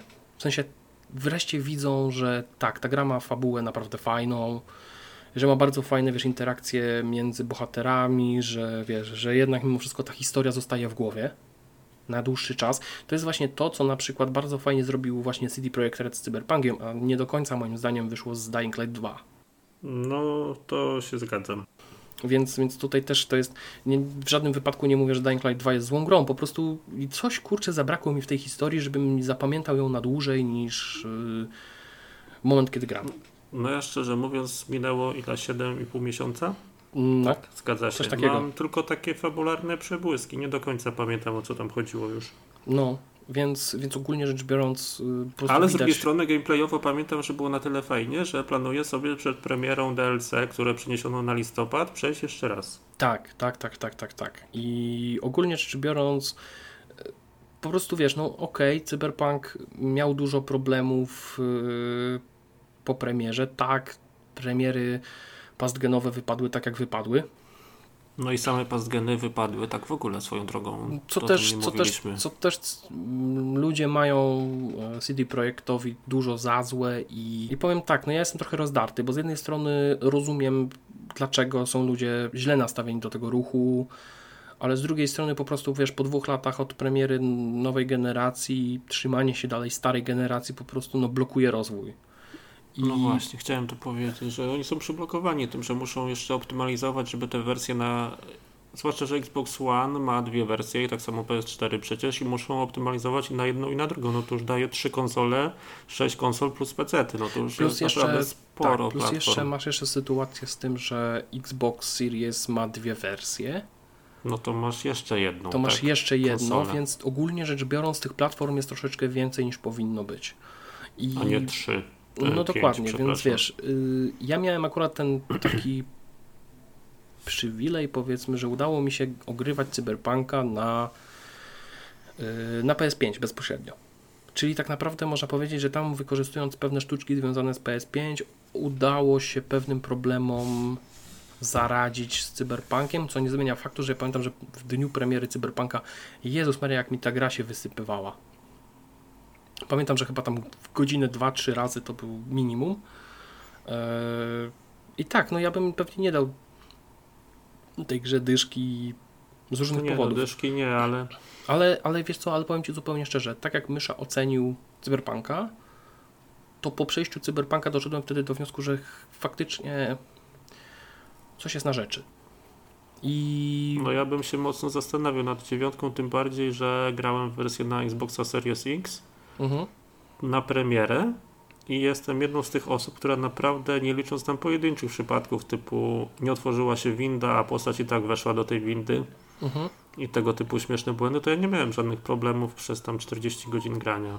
To znaczy ja miałem największy problem, który miałem z Cyberpunkiem i to był chyba najśmieszniejszy bóg wtedy w tej grze, to było to, jak na początku w tej misji, w której tam musisz znaleźć tą dziewczynę w wannie, co tam jest, to pamiętam, że przy skradaniu się po prostu postać w Wimi przeteleportowała się tak na zasadzie takiego przyciągania magnetycznego do gościa, którego chciałem po cichu zabić.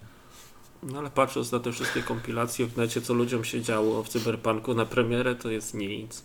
Tak, więc ogólnie rzecz biorąc teraz w tym momencie mam wrażenie, że to jest ten moment, w którym faktycznie Cyberpunka warto zagrać, tym bardziej, że na Next Genach jest naprawdę fajnie. To też trochę pokazuje to, co mówiłeś wcześniej, jak powstają gry od kuchni, cała ta sytuacja z Cyberpunkiem po premierze i do dzisiaj pokazuje tak naprawdę, ile ta gra jeszcze potrzebowała, żeby w tej produkcji pozostać, żeby wyszła, nie wiem, w 2021, w połowie może na koniec roku. Ja myślę, że tutaj w tym przypadku Cyberpunka chyba, gdyby wyszła ta gra powiedzmy w grudniu 2021, to ja myślę, że to nie było nic złego. Natomiast patrząc na to, że wersję next-genową dostaliśmy chyba dopiero na początku tego roku, to stwierdzam, że mam takie po prostu dziwne wrażenie, że ta gra po prostu i tak by musiała trochę poczekać, zanim by była właśnie w takim stanie, w jakim teraz możemy ją grywać. I tutaj no niestety mam takie wrażenie, że gracze po prostu stali najzwyczajniej w świecie testerami gry i można powiedzieć, że nikt lepiej gier nie przetestuje jak cała rzesza graczy, którzy kupili grę. Tylko nie zawsze jest możliwość potem na podstawie tego feedbacku zrobić tyle, aby gra po prostu wyglądała lepiej, nie? I to jest właśnie ten problem, bo wiesz, okej, no ludzie, którzy są w QA i oni tam próbują, wiesz, testować grę na wszelkie różne sposoby, wiesz, mogą pewnych rzeczy nie wyłapać, a wiesz, to jest trochę jak na zasadzie tego, jak my na przykład piszemy sobie recenzję, nie? I u nas na przykład pojawią się pewne jakieś bugi, glitche i w ogóle, a u mnie się wcale nie pojawiło. I dlaczego tylko 6 na 10? I dlaczego tylko 6 na 10? Właśnie wiesz, no to jest tak samo jak na przykład ja mówię o Metal Helsingerze i swoją drogą, jeżeli ktoś nie grał, to nadróbcie zaległości, bo Metal Helsinger jest cudowny. Jeżeli ktoś jest sprytny, to 2 godziny i po zabawie. Wiesz, ja trafiłem na kilka problemów, glitchy, które po prostu były widoczne, widać one po prostu tam są. A ktoś powie, a ja przeszedłem i nic nie miałem. No i co teraz? No nic. Słowo przeciwko słowu. Nie? Nic, no wiesz, no ja na przykład, wiesz, jedni mówili o tym, że właśnie na przykład boss im się zbugował, inni mówią, że powiedzmy gdzieś wpadli i nie mogli wyjść, jeszcze inni tam powiedzmy mieli taki motyw, że boss zniknął i w ogóle się nie pojawił potem, więc wiesz, no były różne historie, więc tu zawsze będzie jakieś pole do tego, aby gry były lepsze. Ja myślę, że wiesz, no z tym Cyberpunkiem pewnie byłoby podobnie, gdyby nawet on wyszedł tak powiedzmy w wersji 1.3, 1.4, to i tak pewnie znalazłoby się duże pole do poprawek i do tego, aby ta gra była lepsza. I zawsze tak będzie, bo gry to teraz są tak duże projekty, że najzwyczajniej w świecie nie ma opcji, żeby wszystkie bugi wyłapać. To jest jak zbieranie Pokemonów dzisiaj. Co chwilę nowa generacja wchodzi, tak naprawdę tych Pokemonów wszystkich nie wyłapiesz. No i niektóre masz tylko ograniczone do określonej lokalizacji, więc... Tak, bo niektóre błędy też mogą być... Tak, niby złapie wszystkie, ale jednak nie. No właśnie, bo niektóre na przykład błędy mogą wynikać z konkretnej polskiej wersji albo czegoś innego, bo na przykład, nie wiem... Albo z konfiguracji, których też jest przecież w sumie nieskończenie wiele tak naprawdę. Dokładnie, wiesz, no i to jest właśnie ten problem. I niestety tutaj gracze zawsze będą, powiedzmy w cudzysłowie, beta testerami gry. No chyba, żeby... Nawet myślę, że jakby została wypuszczona gra w szachy tak nie wiem, Ubisoft wpadłby na pomysł stworzenia nowego Chessmastera. To też i tak znajdzie się ktoś, kto powie, ej, tutaj jest cała masa błędów, trzeba to poprawić, dlaczego tego nie naprawiliście na początek. Jacyś wymiatacze, którzy pograją 500 godzin, zauważą, że jednak SI coś tam nie ogarnia do końca. Tak, a potem przychodzi Magnus Carlsen i mówi, wiecie co, to wy się po prostu nie znacie, bo w szachach tak można. I tyle w temacie. Tak, ale ogólnie rzecz biorąc, wiesz, to jest takie coś, że właśnie to tylko pokazuje też, jak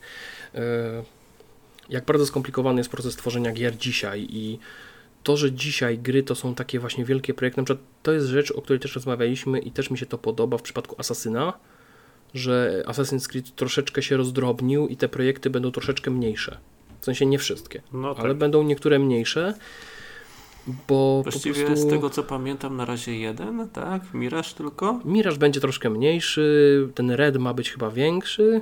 Red ma być w otwartym świecie. Ma być taki odysejowy. Jeden ma być w Chinach, drugi w Japonii.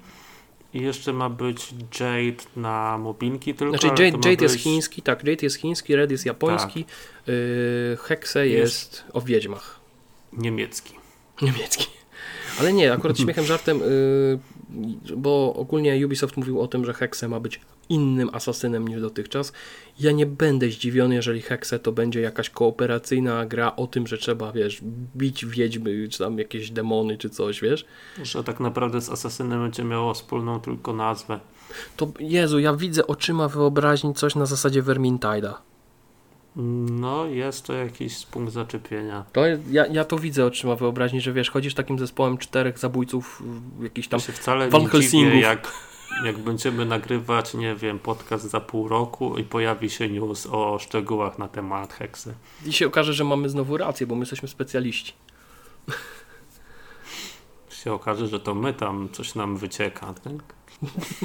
Ale tak czy inaczej, no właśnie akurat ostatnio nam wychodzi coś takiego, że coś tam mówimy, a potem się okazuje, że to jest prawda i nie widzieliśmy Heksy.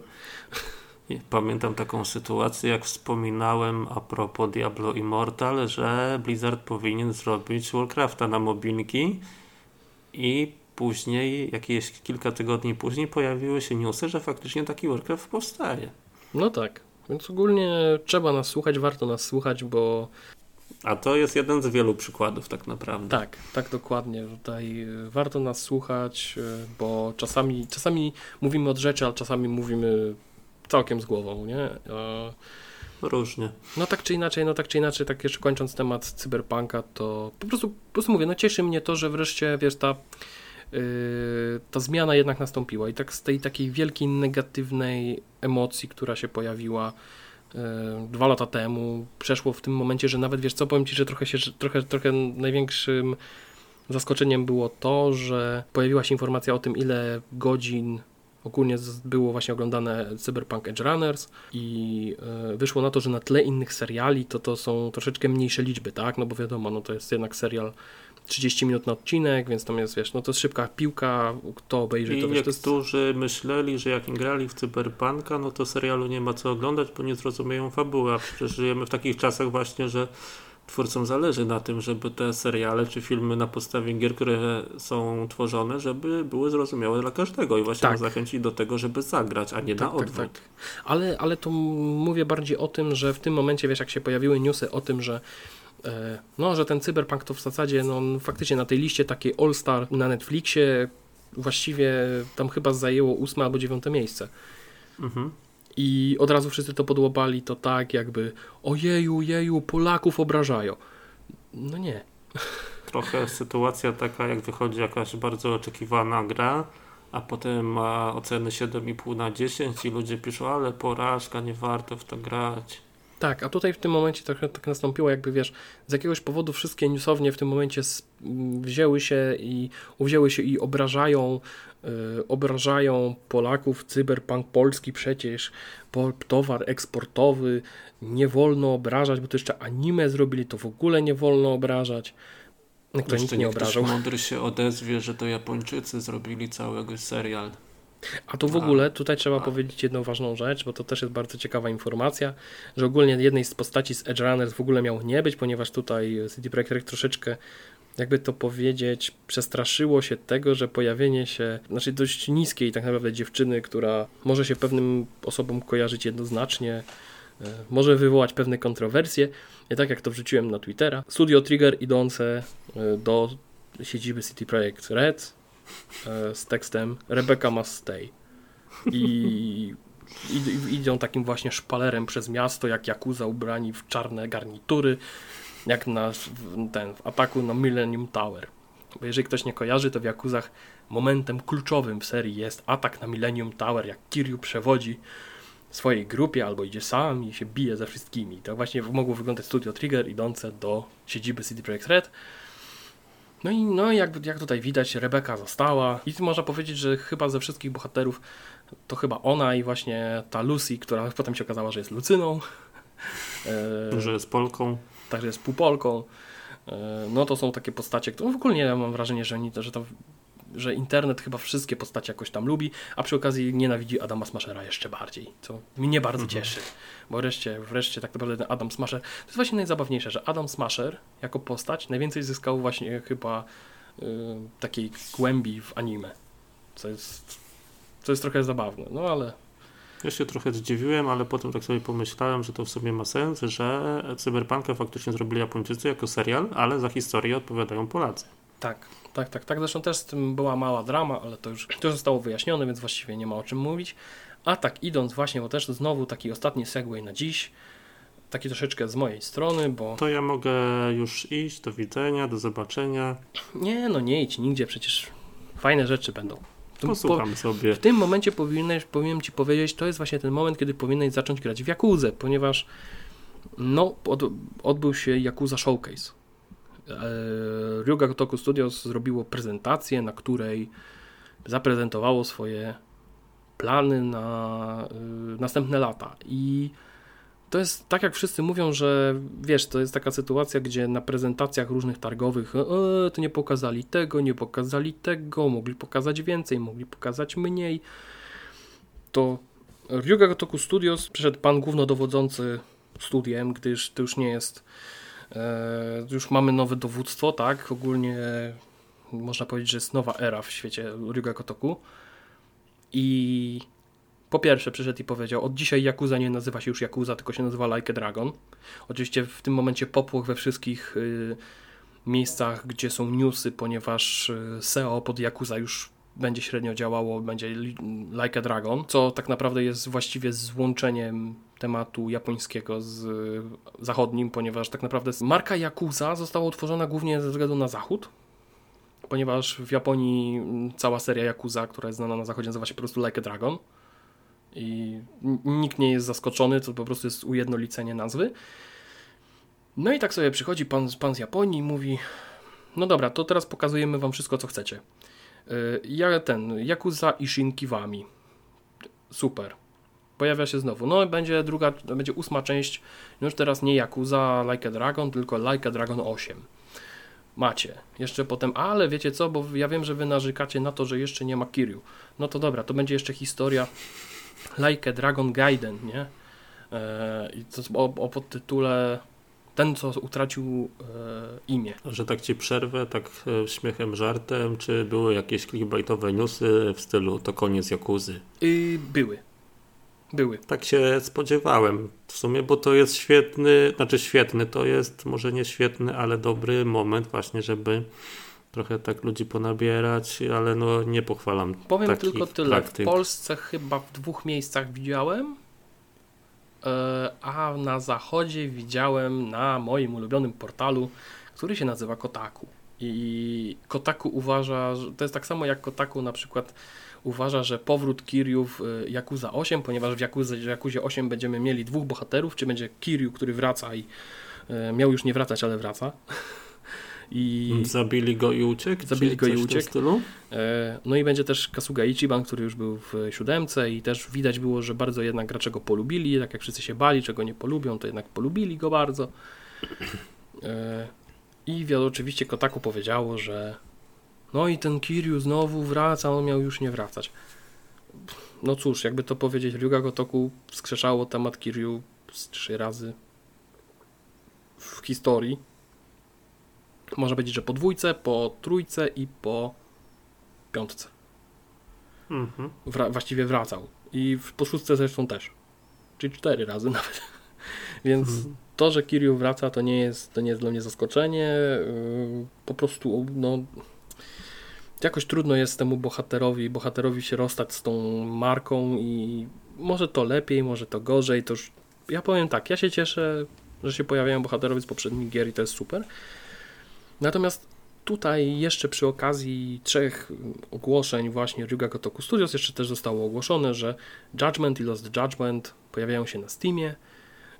Jeżeli ktoś się zastanawia nad... właśnie, bo chciałem sobie może kupić nawet, ale zobaczyłem ceny i tak trochę ja też, raczej tak, na promocję. Tak, ja też się przeraziłem widząc cenę, bo to chyba za paczkę 2 gier to chyba łącznie jest 430 zł. No właśnie. Co jest kosmosem. Ja uważam, że to jest naprawdę coś niesamowitego, że taka cena w ogóle jeszcze przechodzi na Steamie w dniu premiery. W sensie na PC-towej, natomiast to też przy okazji pokazuje, że prawdopodobnie Ryū ga Gotoku Studios dogadała się właśnie z aktorem znaczy tak naprawdę nie z aktorem, a z tą agencją, która właśnie jego karierą tam zawiaduje, bo było dużo takich słów, to chyba, jeżeli dobrze pamiętam, rok temu, że prawdopodobnie właśnie ze względu na to, że Sega chce wydać grę na PC-tach, to jest złamanie pewnych umów w kontrakcie plus wizerunek aktora, który właśnie użycza swojej twarzy Yagamiemu, no może zostać zbrukany przez modyfikacje. No bo wiecie, na PC-tach można dorzucić, że na przykład, nie wiem, będzie chodził nie wiem kto tam. Tomek, Ciuchcia Tomek będzie chodziła po tym, po kamuroczo piła ludzi, tak naprawdę, tak. Także ogólnie o to chodziło, ale jak widać, że się gra pojawiła na PC, więc jest duża szansa, że prawdopodobnie w 3. części Judgment Yagami również się pojawi, ponieważ no, się dogadali najprawdopodobniej, no chyba, że też była taka sytuacja, że dogadali się, ale już się nie pojawi. Też jest taka opcja. Więc ogólnie rzecz ujmując, no można powiedzieć, że no tłuste lata szykują się dla fanów Yakuzy, chociaż tak naprawdę powinienem powiedzieć Like a Dragon.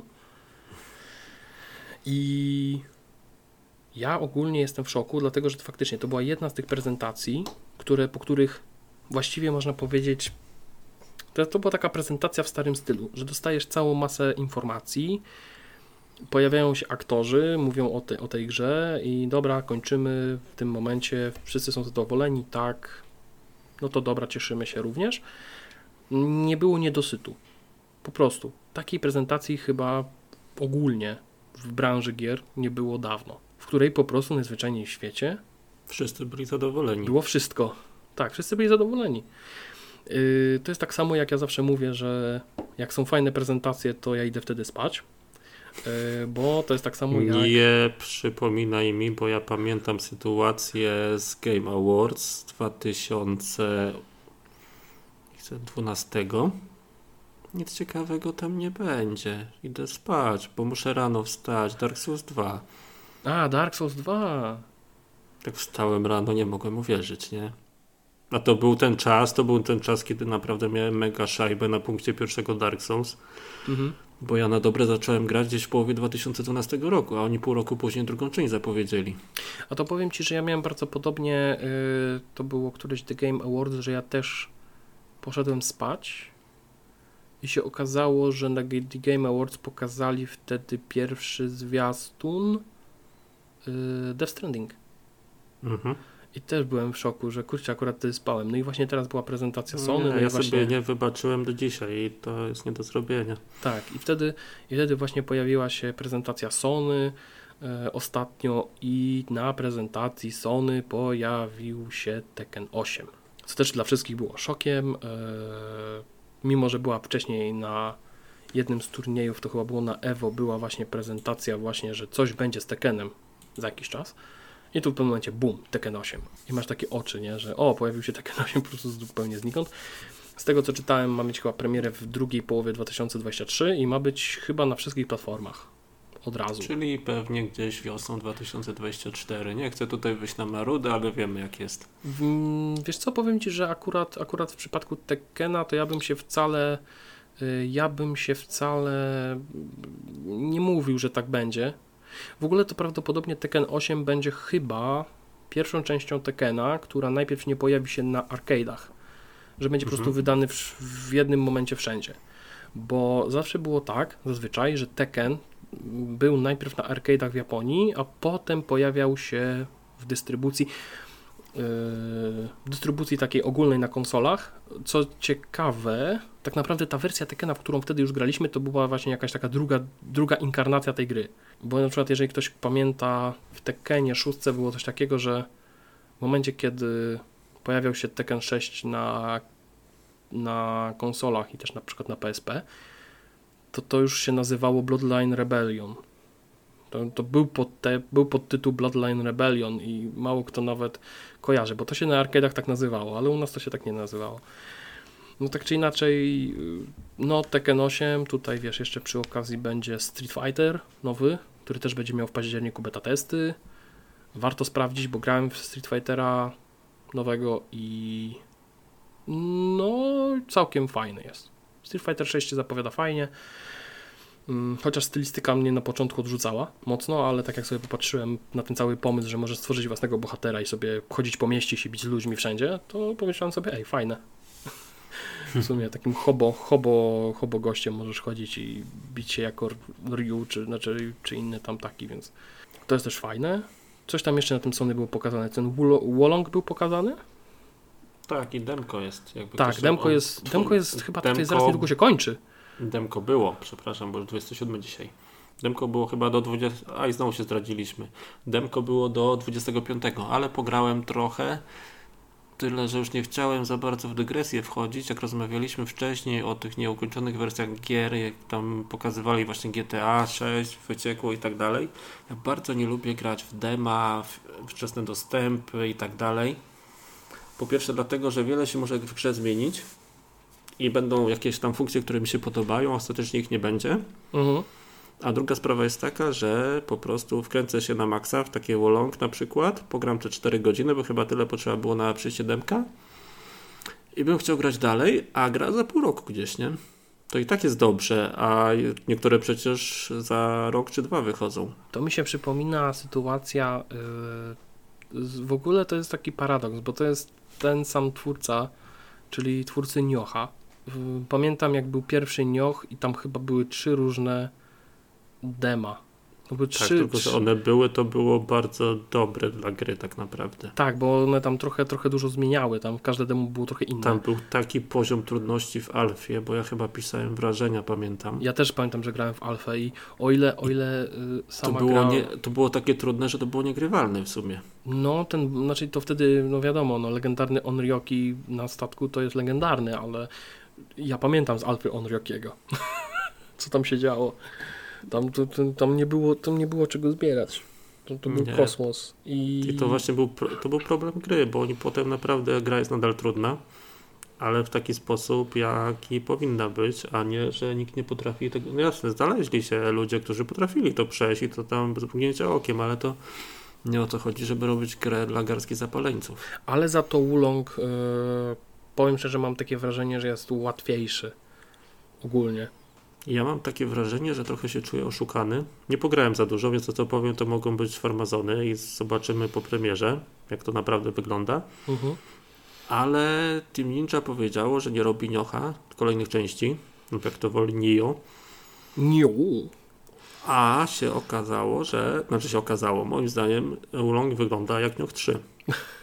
Tyle, że to ja podejrzewam, że jak się bardziej w to wgryzę, pewnie tak nie będzie. Takie wrażenie, że to jest takie samo porównanie, jakby ktoś porównał Dark Souls z Elden Ringiem.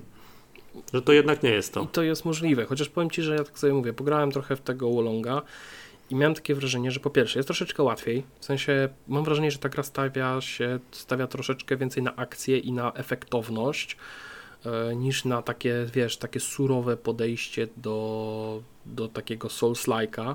Można powiedzieć.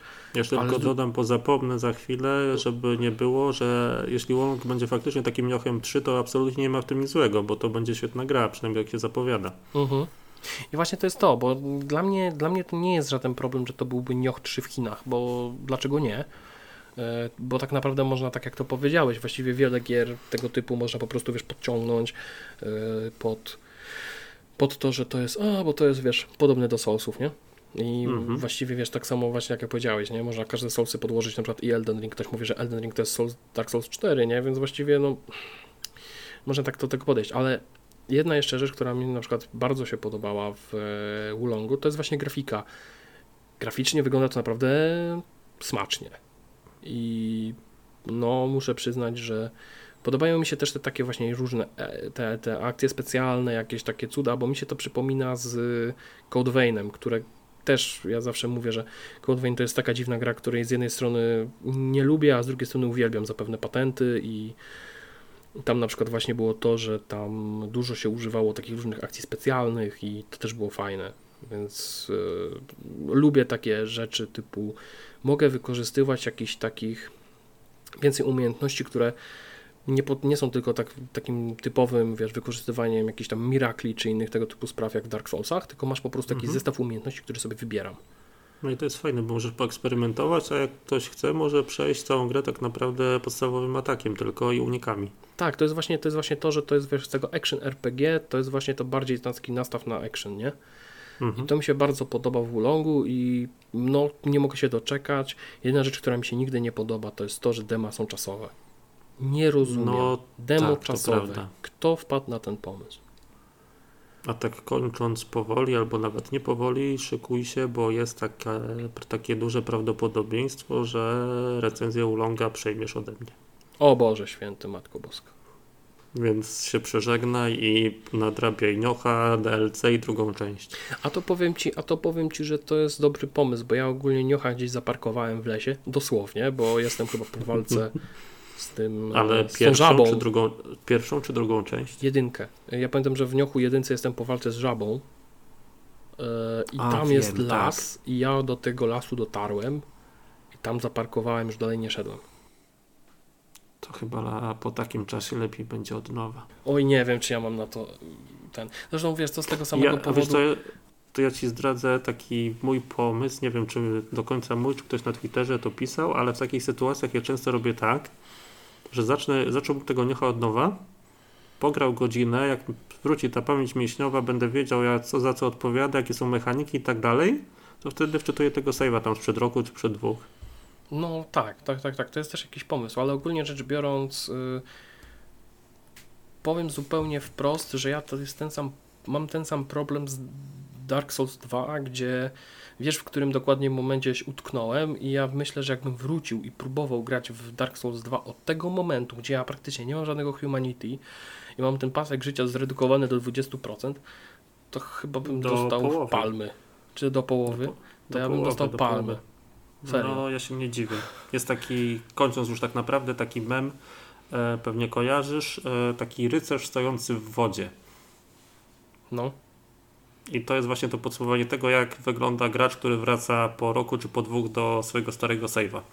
To właśnie tak. Mniej więcej tak to się czuje. Tak, dlatego ja na przykład się nie dziwię, że niektórzy gracze, którzy wracają do Assassin's Creed'ów po dodatkach, znaczy na dodatki, usiadają i co ja mam tu teraz robić? Bo ja myślę, dlatego lepiej właśnie poczekać, aż wyjdzie wszystko, co ma wyjść i wtedy sobie pograć. Dokładnie tak. Tym bardziej, że tutaj w najbliższym czasie będziemy mieli dużo do okrywania i no, będzie się działo. Trochę tych kodów przyszło. No tak. No tym bardziej, że ostatnio też rozdaliśmy dużo kodów na koda. Na betę. I dużo osób wzięło, więc cieszymy się, że było duże zainteresowanie. Mam nadzieję, że też się dobrze bawiliście jak ja. Recenzja pewnie będzie w przyszłym miesiącu. Pod koniec miesiąca.